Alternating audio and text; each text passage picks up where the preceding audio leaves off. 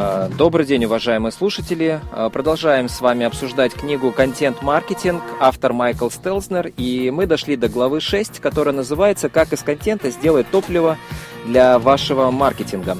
Но ну, опять же, э, такая цитата приводится. «Лишь тот, кто рискнет зайти слишком далеко, имеет шанс узнать, как далеко он способен зайти». Томас Эллиот. Э, эта цитата относилась к контенту, что надо стараться заходить как можно дальше. Хороший контент – это пища для ума, он отвечает глубинным потребностям и желаниям людей. Ну, вообще, вот в первой части этой главы э, автор еще раз убеждает нас, что контент очень важно и помогает раскручивать ресурсы крупных, ну, мелких и крупных компаний. даже крупным компаниям иногда нужно создавать какие-то блоги или сайты, и порой даже они не афишируют то, что этот э, ресурс принадлежит крупной компании, э, то есть кажется, что это вообще отдельный такой ресурс, но вот он с полезным контентом для их целевой аудитории. И его тоже надо раскручивать, уже не пользуясь большим именем. И вот как раз контент позволяет раскручивать в том числе и такие ресурсы, когда нет возможности показать, что он принадлежит там, крупной компании, и за счет этого вот, его и раскручивать. Чисто полезным контентом. А, тут интересные мысли есть в начале этой главы. Например, э, такие. Всегда задавайте себе вопрос. Это действительно интересно моим читателям? А, воодушевляет, заставляет ли мыслить этот контент, дает ли информацию, дарит ли он вдохновение э, читателям. Хороший контент э, может спровоцировать вас на то, чтобы вы сделали открытие. Тогда это действительно хороший контент. Хороший контент – это беседа. Если вы хотите написать такую живую речь и отразить ее в письме, то сначала нужно произнести вслух то, что вы хотите сказать, а потом записать, а не в мыслях вот это вот как-то записывать. Когда вы произнесете это вслух, то э, речь на письме станет такой более живой. А еще такая мысль у меня подчеркнута. Автор пишет, что скорее он выберет меньше по объему и более конкретный контент, способный удерживать внимание, чем объемное смысловое месиво, от которого хочется бежать. А, и такое вот резюме у меня выделено. Итак, превосходный контент – это... Э, ну, не это, а превосходный контент должен быть релевантным, обучающим, чему-то новому учить, легким для чтения и визуально должен быть привлекательным. Он призван вовлекать читателя в диалог и не должен содержать в себе явной рекламы. И далее э, в книге рассматриваются примеры контента, как они визуально оформлены на страничке в Фейсбуке, на сайтах. Тут на словах это не передать, эти картинки нужно видеть. Э, так, так, так. Э, хорошая, полезная тоже такая подглава. Формируем тематический план. Э, как он должен выглядеть? Ну, даже зачту кусочек плана. Например, понедельник, 3 января. Тема. Прогнозы на Новый год. Заголовок. 30 прогнозов в социальных сетях от 30 профессионалов в этой сфере. Автор Синди Кинг. Вторник, 4 января. Тема «Обзор исследований». Заголовок. Главным инструментом для работы в социальных сетях в текущем году станут... Автор Руф Шипли. Среда, 5 января. Тема «Обзор продуктов». Заголовок «RockMelt. Браузер будущего». Знак вопроса. Автор э, Элайджа Янг. Ну и так далее. То есть, что объединяет вот структурно э, этот тематический план? Есть э, дата, день недели, есть тема, это некая категория, есть заголовок, более конкретно обозначающий, о чем будет идти речь, и также указан автор, который подготовит, э, собственно, этот материал будь это статья или презентация, или что это, вебинар, может быть, э, должен быть все равно ответственный. Э, следующая глава, глава 7, называется «Первичное топливо. Э, производство и применение». Напомню, книга «Контент-маркетинг» рассказывает о том, что топливо может быть первичным и ядерным. Вот в главе 7 говорится о первичном топливе. Цель первичного топлива – это привлечь трафик на ваш сайт, это быть магнитом для э, трафика. А ядерное топливо, напомню, это э, привлечь Э, это э, вот за ядерное топливо попросить e-mail, взять с человека контакт, э, сгенерировать лид. Ядерное топливо генерит лиды, а первичное топливо, оно формирует трафик, оно приводит людей. Так вот, первичное топливо, это, автор говорит о том, что его выделяет, точнее, шесть видов а именно это статьи руководства, интервью с экспертами, обзоры, истории успеха, новости и опровержения. И э, какими четырьмя шагами э, основные этапы по синтезу этого первичного топлива. Первый шаг – это создайте топливо. Смешайте несколько базовых ингредиентов, пусть это сразу будет выдающийся контент. Позже вам останется только немного его подкорректировать, чтобы он подходил под нужды вашей аудитории. Эм, второй шаг – проверьте качество топлива. Как проверить качество топлива? Для этого необходимо обратиться к эксперту. Таким человеком может быть, например, издатель или ваш партнер. Он должен удостовериться, что в вашем контенте нет никаких примесей, к примеру, неуместных рекламных сообщений. Э, то есть проверяете качество топлива на отсутствие рекламных сообщений в нем. Э, шаг третий. Доставьте топливо потребителю. После очистки контент будет пригоден для использования. Вы можете разместить его в вашем блоге или на чем-нибудь сайте. Когда люди расходуют топливо, оно постепенно сгорает, теряет свою актуальность и заканчивается через несколько дней. Одной заправки вот такой единицы топлива хватает примерно на 72 часа, то есть на трое суток. И дальше нужно готовить следующую единицу контента. Шаг четвертый. Повторите процесс. Чтобы поддерживать ваш космический корабль в движении, вам необходимо наладить ритмичное производство горючего. То есть ритмичное производство контента. Так, у нас закончился этот трек. Давайте переключимся с вами на следующий трек. Так.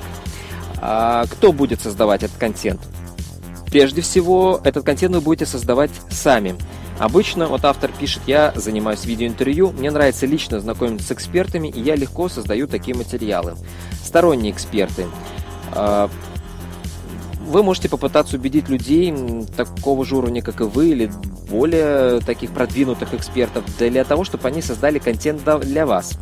А, благодаря сторонним экспертам вам будут доверять другие. Это двойной выигрыш. Перечитайте четвертую главу, которая посвящена этому вопросу, как привлекать экспертов со стороны.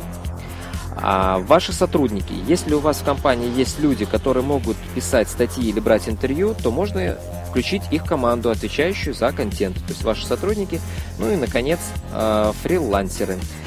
А, шесть типов первичного топлива, то, что мы с вами обсудили. Статьи руководства, интервью с экспертами, обзоры, истории успеха, новости и опровержения. Это как раз э, уже вот, вот в этой главе, седьмой, их рассматривают более подробно. Итак, первое. Статьи руководства.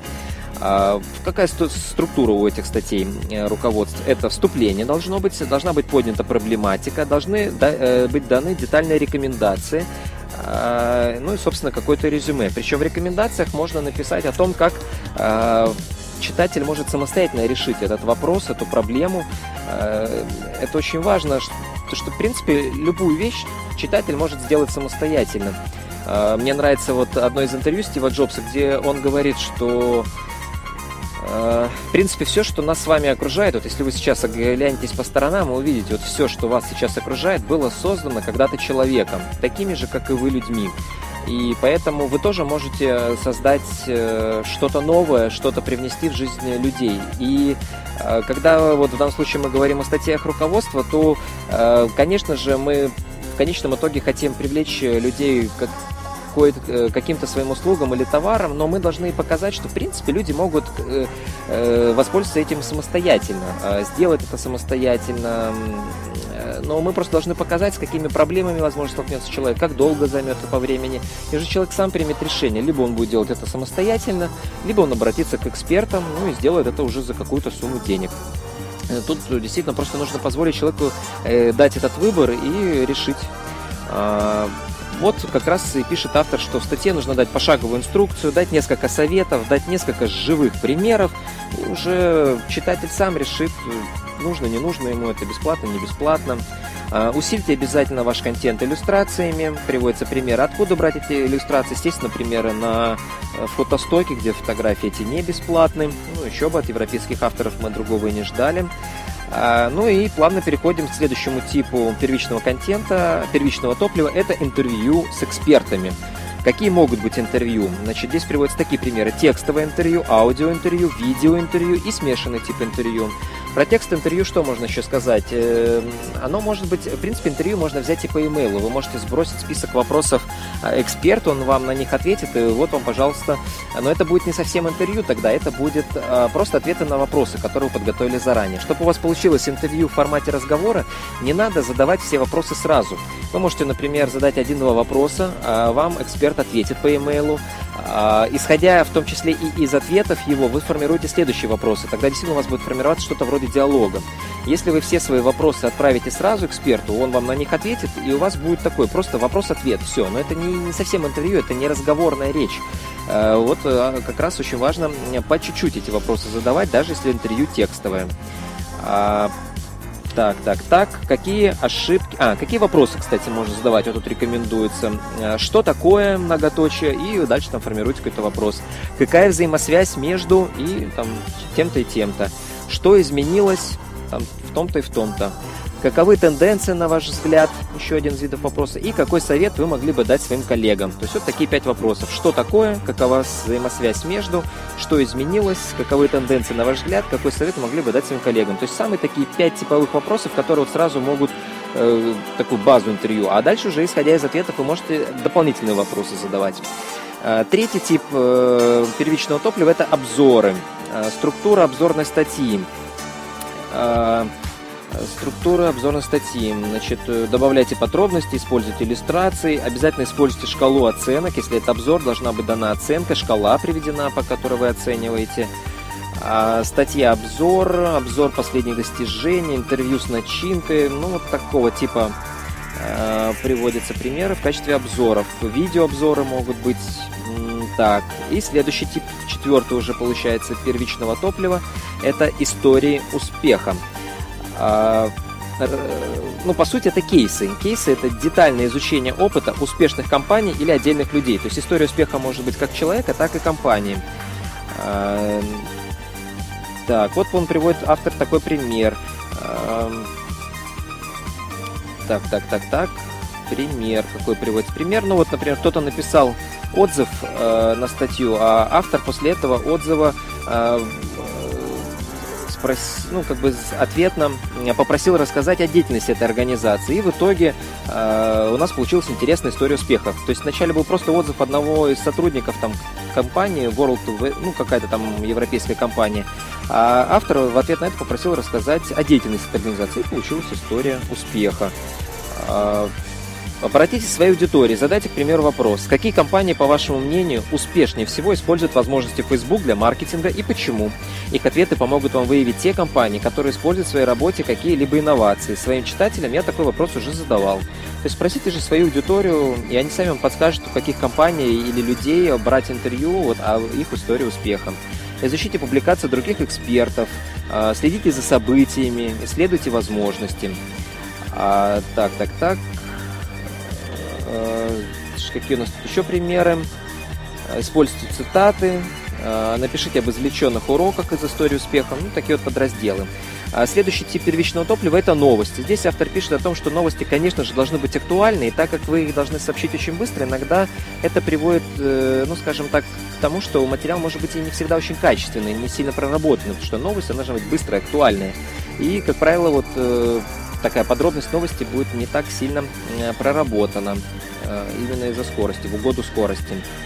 Э, так, структура новостного сообщения. Это первый абзац. Лид должен заключать в себе содержание всей новости, отражать ее главный смысл. Потом золотая цитата. Эм, обычно иллюстрирует содержание первого абзаца, усиливает его и обогащает новыми деталями и пояснением.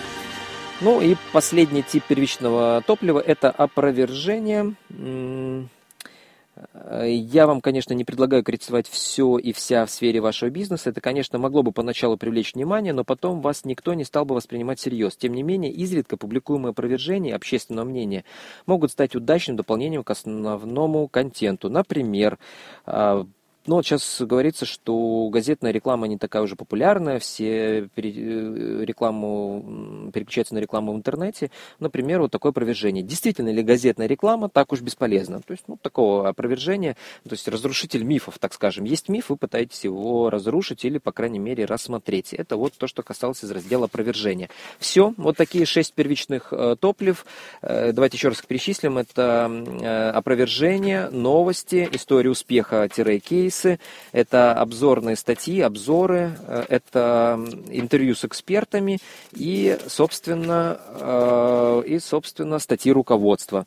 Вот такие шесть видов первичного топлива. А в следующем подкасте с вами мы рассмотрим примеры ядерного топлива, э, как раз это уже будут вебинары, это будут онлайн-конференции, какие нюансы при их проведении. Об этом мы обсудим с вами в следующем подкасте. Подписывайтесь на него, пишите свои вопросы и комментарии к подкасту. Буду отвечать в том числе и на ваши вопросы. Спасибо.